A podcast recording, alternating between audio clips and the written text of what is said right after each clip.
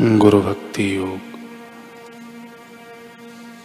पूरे अंतकरण से हृदय पूर्वक गुरु की सेवा करो।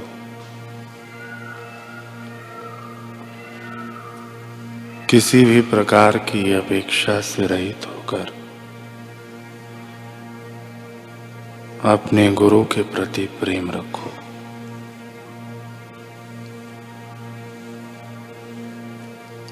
अपनी आय का दसवां हिस्सा आपके गुरु को समर्पित करो। गुरु के चरण कमलों का ध्यान करो। ऐसे जन्म में आपको आत्म साक्षात्कार होगा। यह साधना का रहस्य है।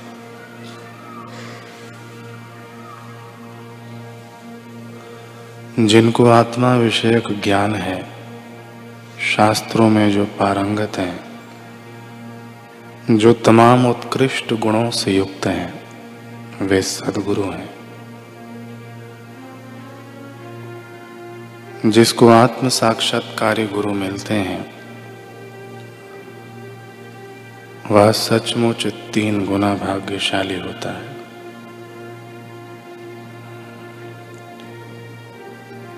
अपने गुरु की क्षतियाँ ना देखो।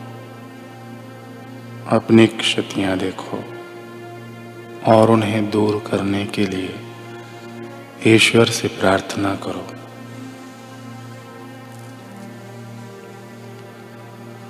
गुरु की कसौटी करना मुश्किल है। एक कबीर जी ही दूसरे कबीर जी को पहचान सकते हैं। अपने गुरु में ईश्वर के गुणों का आरोपण करो। तभी आपको लाभ होगा।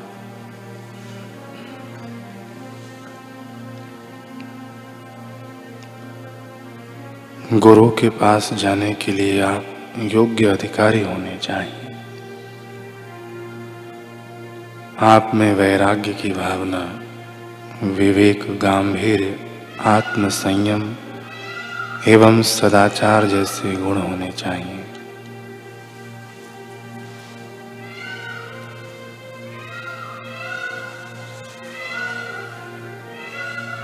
हे प्रभु, हमें बस इतना ही प्यार देना, जब चाहूँ तुम्हारा दीदार देना।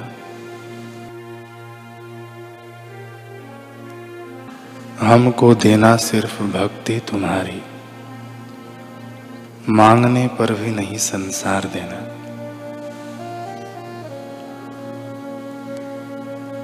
तुम्हारे सिवा नहीं कोई अपना।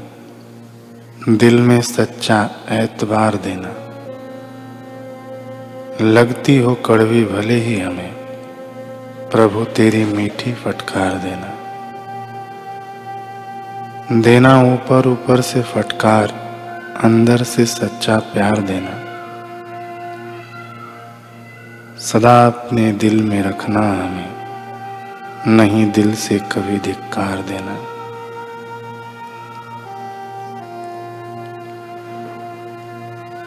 स्वर्ग का सुख भी फीका पड़ जाए, ऐसा सत्संग बारंबार देना।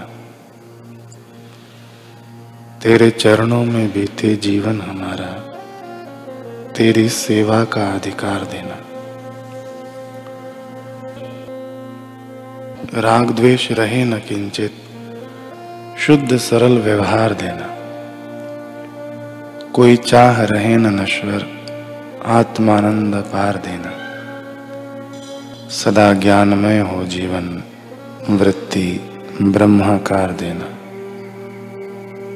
आठों प्रहर आनंद बरस रहा, प्रभु सच्चा तेरा दरबार देना। कनखल, आज लोग हरिद्वार के नाम से जानते हैं। कनखल के समीप गंगा तट पर यवकृत मुनि ने वैदिक ज्ञान की प्राप्ति के लिए उग्र तप आरंभ किया। उनके कठोर तप को देखकर देवराज इंद्र उनके पास आए और तप का कारण पूछा कि तप क्यों कर रहे हो? क्या चाहिए? यवकृत ने कहा देववृंद पूजित महेंद्र, मैं यह उच्च कोटि की तपस्या इसलिए कर रहा हूँ कि द्विजों यानी ब्राह्मणों को बिना पढ़े ही सभी वेदों का ज्ञान हो जाए। गुरु के मुख से वेदों का ज्ञान शीघ्र नहीं पाया जा सकता। अतः मैं इस तप के प्रभाव से शीघ्र ही संपूर्ण वेदों का ज्ञान प्राप्त करना चाहता हूँ। गुरु से नहीं, सीधे ही।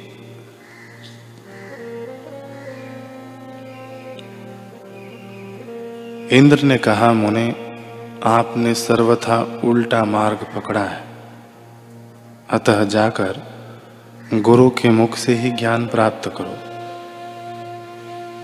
इतना कहकर इंद्र चले गए।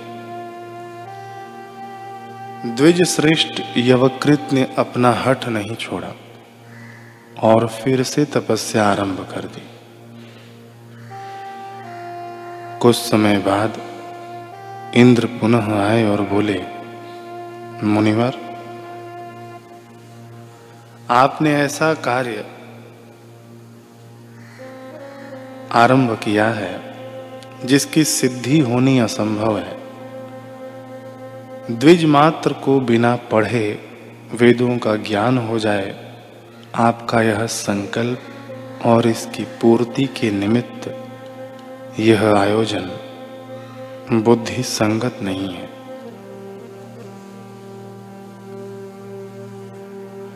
इस तरह यवकृत को समझाकर देवराज इंद्र तो फिर चले गए, लेकिन यवकृत मुनि अपनी जिद पर अड़े रहे।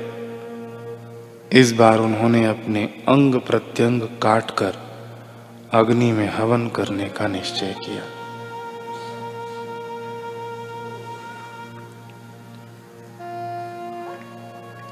उनका यह निश्चय जानकर इंद्र एक वृद्ध एवं यक्षमा रोगी ब्राह्मण का रूप धारण कर आए और गंगा में जिस स्थान पर यवकृत मुनि स्नान करते थे, वहाँ बालू डालने लगे। एक वृद्ध और दुर्बल ब्राह्मण को अंजलि में बालू लेकर गंगा में डालते देख यवकृत मुनि ने पूछा, कि विप्रवर, आप यह क्या कर रहे हैं? ब्राह्मण ने कहा, तात, लोगों को उस पार जाने में कष्ट होता है, इसलिए गंगा पर पुल बांधना चाहता हूँ।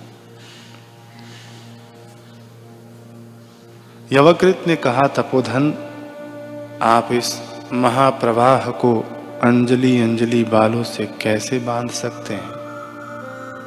आप प्रयत्न तो महान कर रहे हैं, परंतु सब व्यर्थ है।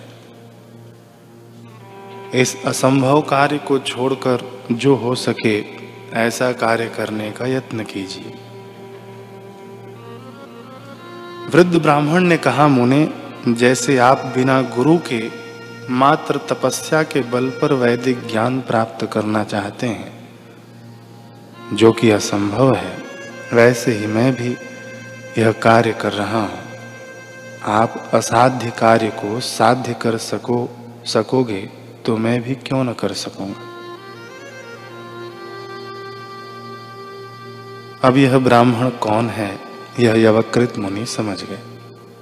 उन्हें अपनी भूल का एहसास हुआ। तब उन्होंने बिना गुरु के, केवल तप के द्वारा वैदिक ज्ञान प्राप्त करने का हट छोड़ दिया। गुरु ज्ञान रहित तप करने से क्या फ़र्क पड़ता है? सदगुरु आश्रय व भगवत प्रेम से विमुख होकर जब करने से क्या फ़र्क पड़ता है? फ़र्क तो तब पड़ता है जब कोई सदगुरु मिल जाए। फ़र्क तो तब पड़ता है जब सदगुरु की सीख दिल में उतर जाए।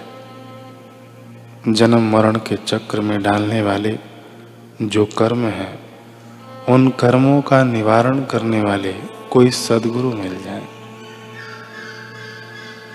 सत्य की झलकें देने वाले सत्य के गीत सुनाने वाले सदगुरु मिल जाए, जिनके सानिध्य से तुम्हारे जीवन में ज्ञान और वैराग्य निखर आए, जिनके उपदेश से तुम्हारी बुद्धि की मलिनता दूर होकर विवेक वैराग्य जग जाए।